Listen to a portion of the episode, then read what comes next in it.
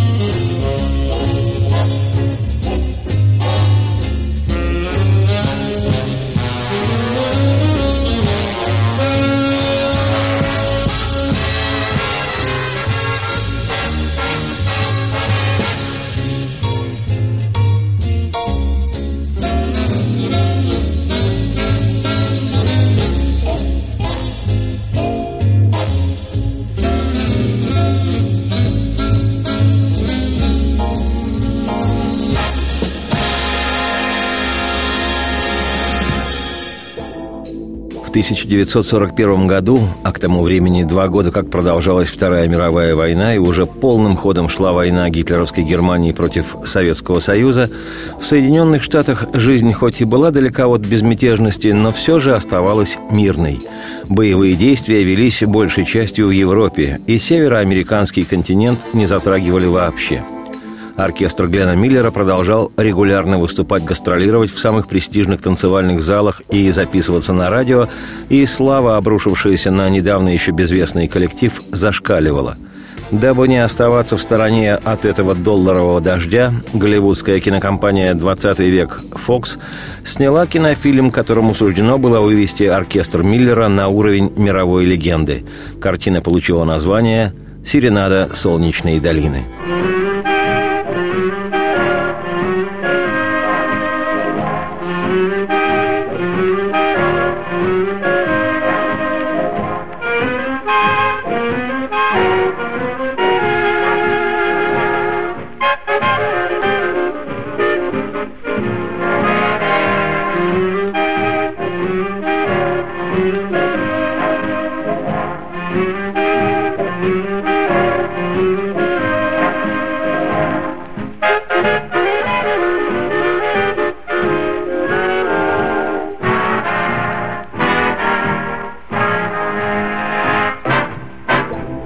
Любопытно, что первоначально фильм «Серенада солнечной долины» задумывался как небольшой ролик, рекламирующий новый горнолыжный курорт на северо-западе США, в штате Айдахо. Исторически важно, что курорт этот и в самом деле нарекли «Солнечной долиной».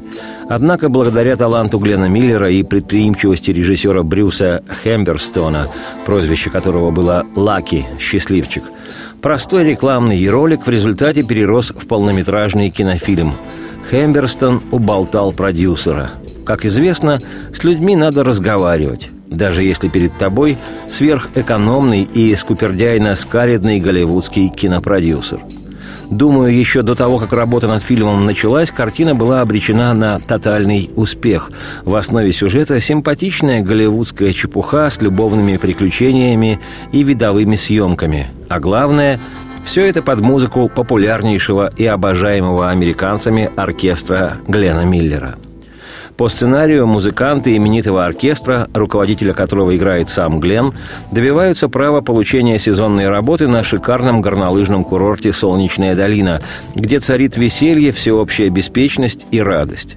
Но поскольку в это же время где-то далеко, но полыхает вовсю мировая война, то обойти молчанием такое нельзя – и в типично американском облегченном ключе проблема решается так, что музыканты оркестра решают стать опекунами беженца из охваченной войной Европы. Правда, мотивация музыкантов – коммерческое соображение, обыкновенная реклама. Но ведь решают же стать опекунами – причем по предложению оркестрантов беженцам будет ребенок, который не доставит особых забот-хлопот – но беженцем, которого им выпадает опекать, оказывается прелестная девушка Карен. Ее играет знаменитейшая в 20-30-х годах спортсменка, норвежская фигуристка Соня Хени. О ней чуть позже – эта девушка-красотка влюбляется в музыканта, хотя его сердце и отдано знаменитой певице.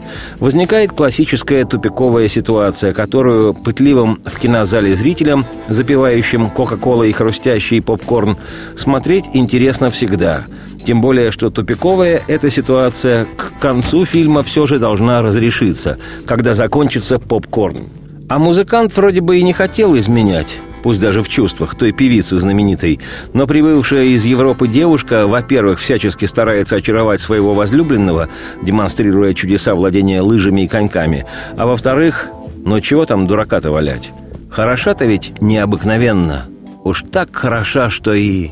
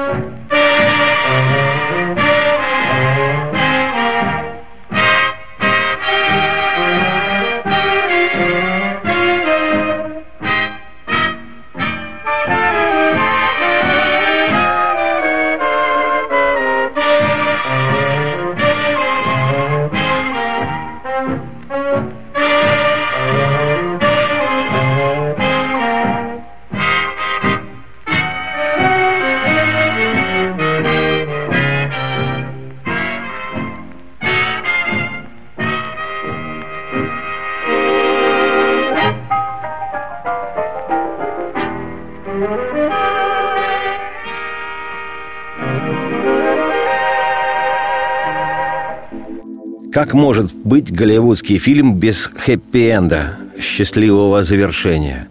Такое и сейчас представить себе невозможно, поэтому никогда не стоит переживать при просмотре американского кино. В конце все будет хорошо. А уж в начале сороковых годов это и к бабке не ходи. Что, в финале голливудского фильма могла быть несчастная любовь? Да не в жизнь. Голливуд бы закрылся на следующий день. Другими словами, в результате он и она в фильме «Серенада солнечной долины» любовь свою находят, то есть обретают друг друга в захлеб. Если роль главного героя играет в картине голливудский, каких немало актер Джон Пейн, то роль главной героини, как я уже говорил, исполняет Соня Хенни. А это фигура из ряда вон, и потому о ней отдельно. Соня Хенни, Хенни Соня – легендарнейшая по сию пору норвежская фигуристка 20-30-х годов прошлого века. Перечень ее побед и достижений таков, что впору делать о ней отдельную программу. Но если в нескольких абзацах, то скажу, что Соня Хенни – первая и единственная трехкратная олимпийская чемпионка в женском одиночном катании, хотя это и случилось давно, в 1928, 32 и 36 годах 20 века. Но до сих пор она делит рекорд по количеству золотых олимпийских наград в фигурном катании по три чемпионства с выдающимися спортсменами, шведским фигуристом довоенной еще эпохи Гелисом Графстремом и нашей великой соотечественницей и современницей Ириной Родниной – Примечательно, что Соня Хенни выиграла свой первый большой турнир, чемпионат Норвегии, в возрасте 9 лет, а в 11 лет в 1924 году заняла восьмое место на своих первых зимних Олимпийских играх. Помимо титула трехкратной олимпийской чемпионки, а всего у девушки было четыре Олимпиады, Соня Хенни еще и десятикратная чемпионка мира, причем становилась ею 10 лет подряд, с 1927 по 1936 годы, случай в мировом спорте беспрецедентный. Ну а заодно Соня Хеня стала еще и шестикратной чемпионкой Европы. Это так, в проброс, между делом. Считается, что именно Соня Хенни первой использовала шаловливую и соблазнительную короткую юбку в женском костюме для фигурного катания. До этого спортсменки выступали чуть ли не в паранже и в бурках – ну и опять же, первой Соня Хенни стала применять в своих программах осмысленную хореографию, а не просто действовать по схеме «кататься, прыгать, кататься». В 1936 году, в возрасте аж 24 лет, Соня Хенни оставила любительский спорт и стала звездой голливудского балета на льду, добившись в итоге статуса одной из самых богатейших женщин в мире – на пике популярности ее ледовые шоу приносили до 2 миллионов долларов ежегодно. Это и сегодня-то деньжища, будь здоров, а по временам 30-х годов прошлого века такие суммы являлись просто запредельно космическими – но поскольку девушка с детства мечтала стать актрисой, то уже в статусе мировой знаменитости Соня Хенни в период с 1927 по 1958 годы снялась в 15 фильмах в Голливуде. Правда, актерская карьера оказалась не столь блистательной, как ее достижения в фигурном катании, но какое это имеет значение? Тем более, что самой известной ролью Хенни Сони – и роли, безусловно оставшейся в классике мирового кинематографа, стала ее Карен в фильме «Серенада солнечной долины» с участием оркестра Глена Миллера.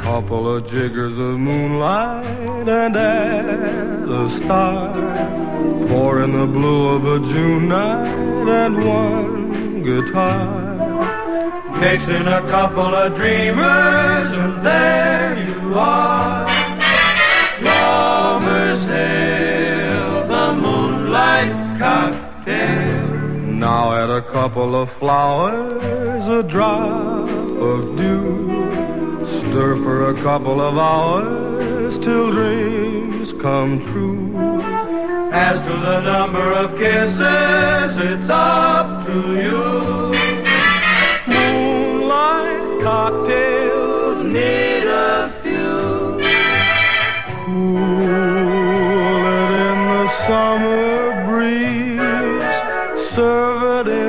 starlight underneath the trees. Никакого нет смысла куда-то переключаться, если вы цените настоящее. После двух-трех дежурных вдохов последует точнейший выдох вслух. Продолжение программы. Проверено временем. Меня зовут Олег Челап. Еще раз приветствую всех. Эта программа проверена временем, и сегодня четвертая, заключительная часть повествования об одном из самых известных в мире музыкальных коллективов – оркестре Глена Миллера. Вышедшая в 1941 году на экраны картина «Серенада солнечной долины» имела невероятнейший успех.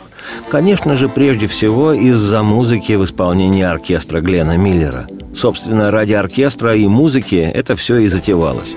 Причем успех распространился повсюду, и в самих Штатах, и в стане союзников США, британцев, где музыку в исполнении Глена Миллеровского оркестра крутили по радио не переставая, а в кинотеатрах демонстрировали и саму ленту. Если кто помнит еще оригинальную черно-белую, не попсовую раскрашенную версию великого отечественного фильма «17 мгновений весны» режиссера Татьяны Леозновой, то, думаю, прямо сейчас он увидит по радио фрагмент.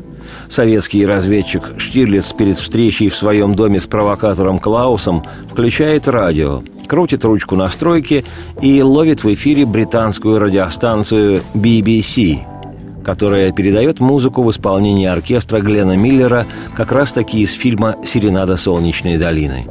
И за кадром актер Ефим Капелян своим неподражаемым голосом произносит несколько фраз.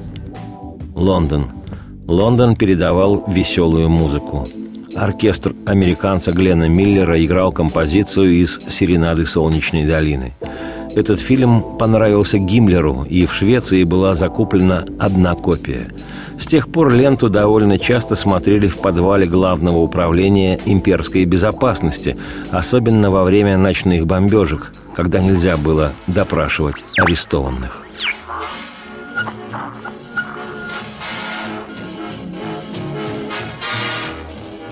Лондон. Лондон передавал веселую музыку. Оркестр американца Гленна Миллера играл композицию «Серенады солнечной долины». Этот фильм понравился Гиммлеру, и в Швеции была закуплена одна копия. С тех пор ленту довольно часто смотрели в подвале Главного управления имперской безопасности. Особенно во время ночных бомбежек, когда нельзя было допрашивать арестованных –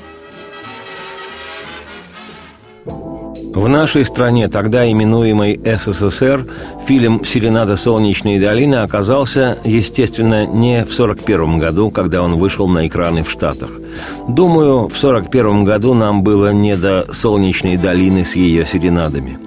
В разных источниках разная информация – по одним сведениям, фильм попал к нам в страну в 1944-м по Ленд-Лизу, так называлась государственная программа США, по которой Штаты передавали своим союзникам во Второй мировой боеприпасы, технику, продовольствие, нефтепродукты и иные виды стратегических грузов запасов.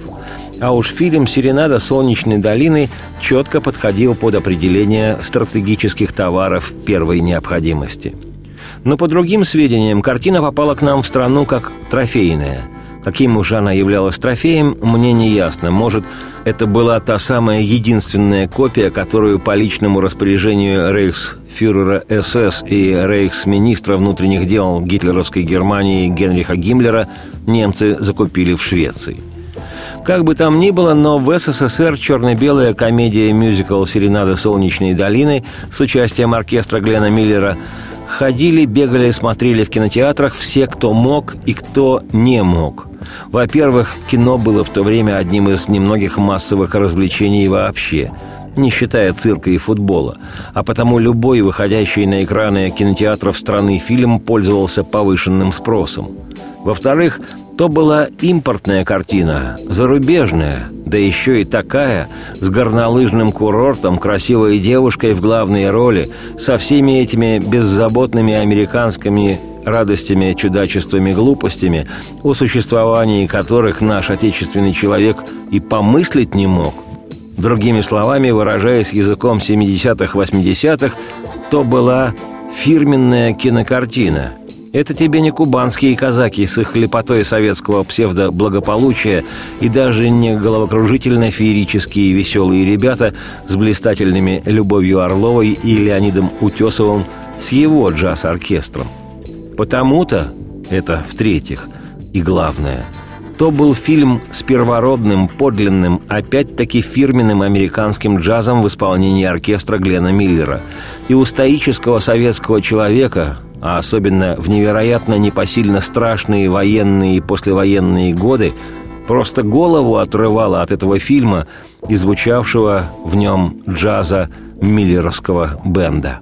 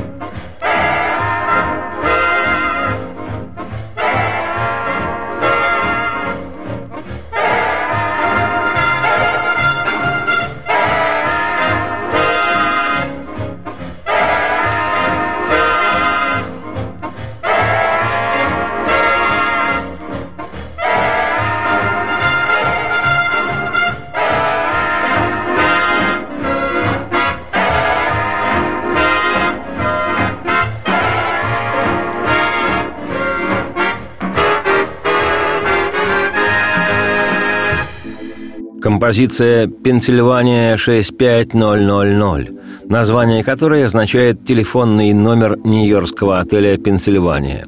В 30-е и 40-е годы в танцзалах и ресторане этого отеля играли многие биг-бенды, в том числе и оркестр Глена Миллера – Видимо, номер телефона гостиницы, куда Глен регулярно звонил по музыкально-организационным своим делам, вдохновил и его самого, и автора композиции, композитора джазмена коллеги Миллера по его бенду Джерри Грея, и автора слов, тоже композитора, известнейшего в американской музыкальной культуре человека по имени Карл Сигман. Я не оговорился, когда сказал про него автор слов, тоже композитор – Доживший до 91 года, Сигман действительно был композитором, но кроме этого сочинял еще и стихи для многих популярнейших песен. Так, например, в эпоху свинга он немало сотрудничал с Дюком Эллингтоном, позже писал слова для песен, занимавших самые верхние строчки американских чартов. Наиболее известным его деянием на этом поприще оказался англоязычный стихотворный текст к ставшей оскароносной инструментальной пьесе французского композитора Франсиса Лея из кинофильма «История любви» «Love Story». Это перу Карла Сигмана принадлежат известные во всем мире стихи, которые начинаются со слов «Where do I begin to tell the story of how great love can be?» Ну а в 1940-м со смешливыми выкриками «Пенсильвания 65000», которые Карл Сигман придумал для инструментальной пьесы Джерри Грея, и была записана эта ставшая одноименной вещь оркестром Глена Миллера. В результате «Пенсильвания 65000» поднялась в том же 40 году до пятого места в национальном американском хит-параде журнала «Билборд», а номер телефона отеля «Пенсильвания» 65000 стал мемориальным. Это при том, что с тех пор в Нью-Йорке уже раз 500 поменялась система распределения телефонных номеров.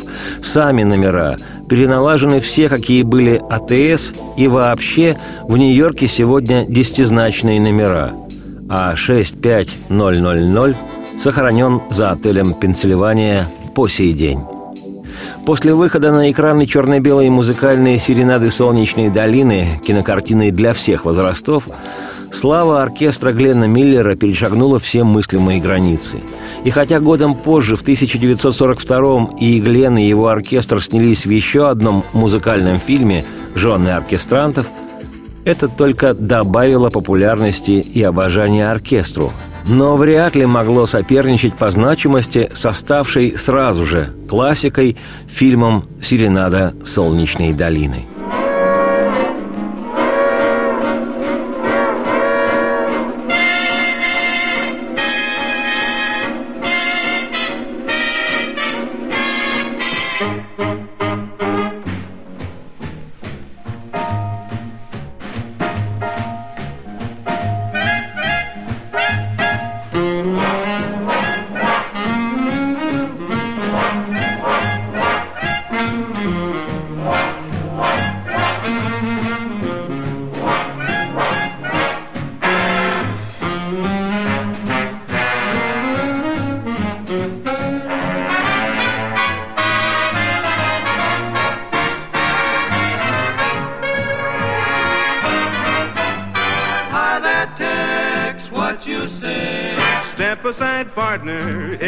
Day.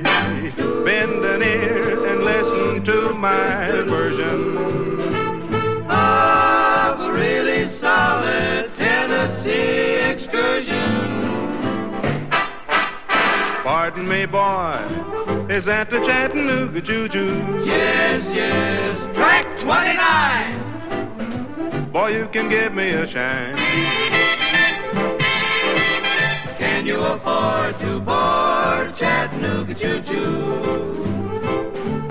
Got my fare. And just a trifle to spare. You leave the Pennsylvania station about a quarter to four. Read a magazine and then you're in Baltimore. Dinner in the diner, nothing could be finer than to have your ham and eggs in Carolina. When you hear the whistle blowing eight to the bar, then you know that Tennessee is not very far. All the in, gotta keep it rolling. Ooh, ooh, Chattanooga, there you are. There's gonna be a certain party at the station. Satin and lace. I used to call Funny Face. She's gonna cry until I tell her that I'll never roam. Chattanooga choo-choo, won't you choo-choo me home? Chattanooga, Chattanooga, get aboard. Chattanooga, Chattanooga, all aboard. Chattanooga, Chattanooga. Chattanooga choo-choo, won't you choo-choo me home? Chattanooga choo-choo.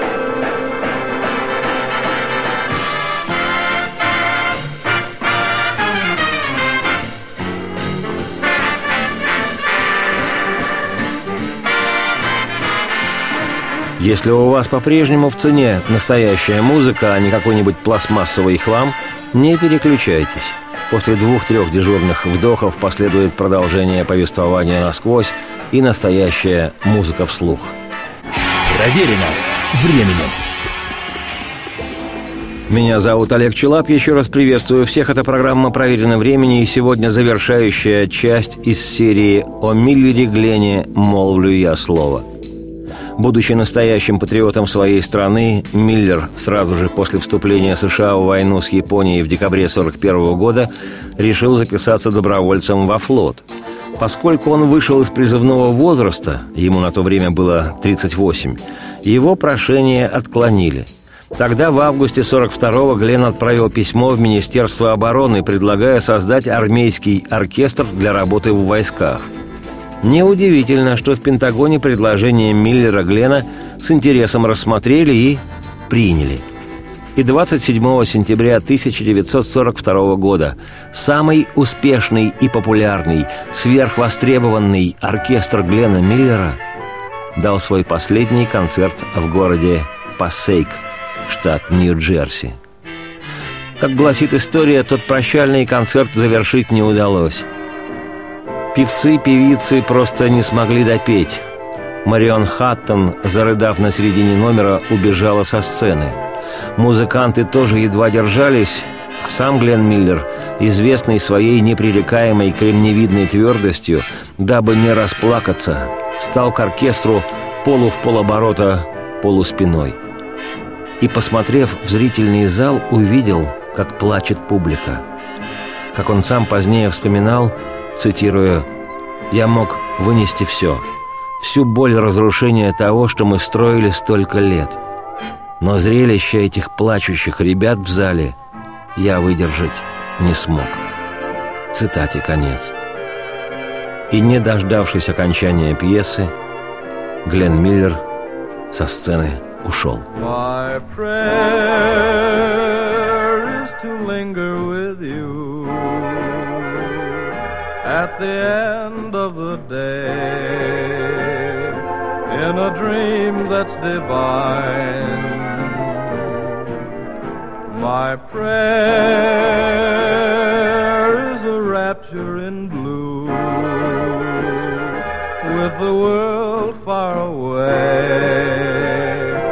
and your lips close to mine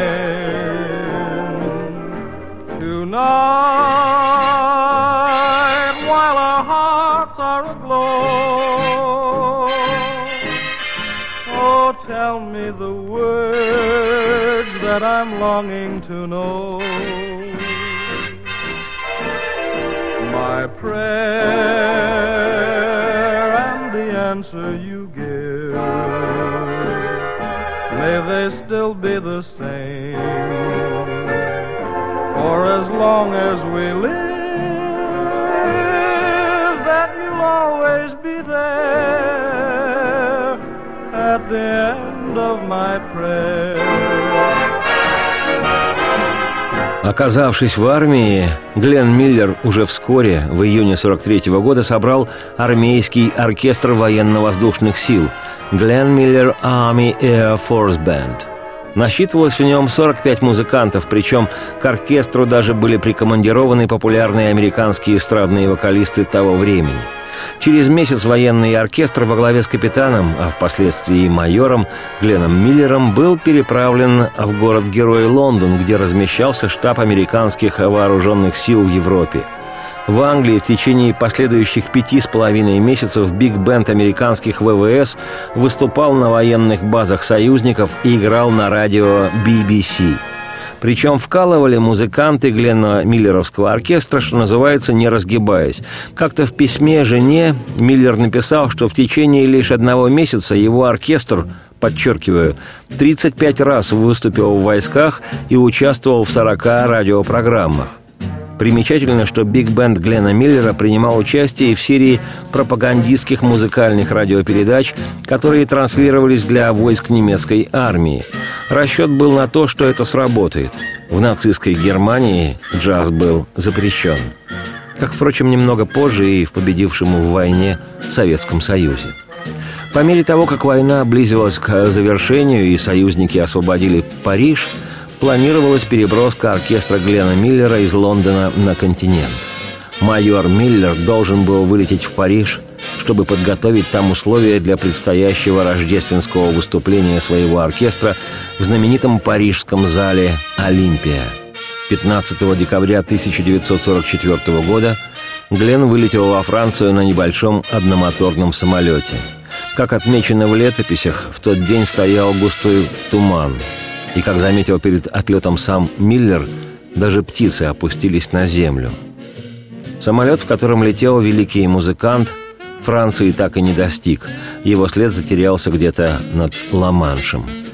Ни тело Миллера, ни остатки его самолета найдены не были.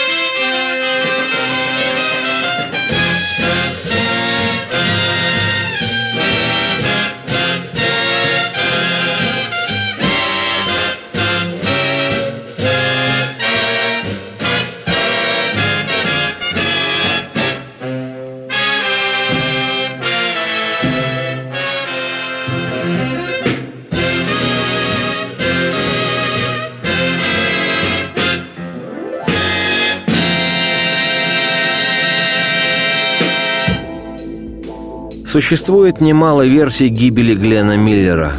Смерть его, как человека публичного и к тому же сверхпопулярного, сразу же обросла домыслами, догадками и даже цветами мистики. Об этом можно было бы подготовить отдельную программу, но факты не обхитришь.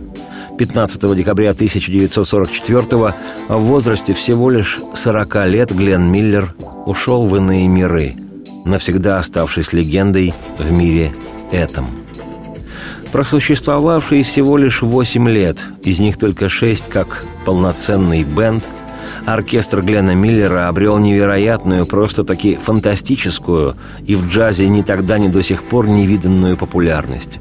Как отмечают все учебники из истории джаза, Миллер смог расширить жанровую основу исполняемой им музыки.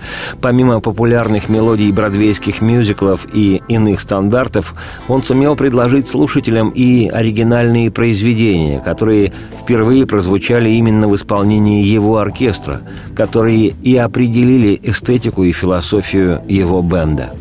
И кроме мечтательных, романтически лиричных композиций, даже названия которых были неповторимо своеобразными, не как у других оркестров, например, «Серенада восходящему солнцу» или «Коктейль лунного света», Глен Миллер записывал с оркестром и пружинистые темповые вещи, такие, например, как звучавшие уже сегодня классические ныне «Пенсильвания 65000» или «Чатануга Чучу», или ставшая одной из визитных карточек оркестра пьеса «In the Mood» в настроении. Люди, с ним работавшие, называли Миллера гением аранжировки, способным несколькими штрихами придать новое звучание старой теме – Знавшие его близко говорили, что Миллер был, в общем-то, закрытым человеком, необычайно педантичным и даже жестким лидером бенда. В оркестре его была установлена железная дисциплина, в отличие, например, от других коллективов, в частности, от известного не только своей музыкой, но и веселой, даже безалаберной атмосферой оркестра великого дюка Эллингтона. Кстати говоря, название одной из композиций Эллингтона – это не вещь, если в ней нет свинга, было, как говорил сам Глен Миллер, его любимым изречением. Честно говоря, я, Олег Челап, автор и ведущий программы «Проверено временем», совсем не хочу прощаться ни с многочастным повествованием о Глене Миллере. Поверьте, можно было бы подготовить еще не одну программу об этом выдающемся музыканте, ни с самим Гленом Миллером. Не хочу, но просто пора. Может, Бог даст, еще будет повод поведать о Миллере Глене вслух и без утайки. Тем более, что с музыкой Глена Миллера расстаться не получится, даже если кто-то злобный очень решит, что нужно ее выключить для всех чохом и одномоментно разом. Не получится, потому что музыка эта будет звучать так же долго, как долго может течь река или мерцать в небе звезды. Музыка эта будет столь же необходима людям завтра, сколько была в ней потребность 70-75 лет назад – она не девальвируется, не становится ретро. Она современна сегодня и будет современна и впредь. Потому что это божественные сущности, звуки и краски вслух. Какая-то необъяснимая, удивительная магия таится в том наследии, которое оставил после себя этот, без ложного пафоса, великий человек, влюбленный в джаз – и создавший джаз своего времени, который в итоге стал джазом эпохи Глена Миллера. Он сотворил радость, со временем не обветшавшую и не выцветшую. И если придется вам когда-либо грустить, а может радоваться тоже, не откажите себе в удовольствии повстречаться с Гленом Миллером. Он умеет и ценить, и беречь настроение. Он сам его создает – Оставляю вас в настроении Глена Миллера. Радости всем вслух и солнца в окна, и процветайте!»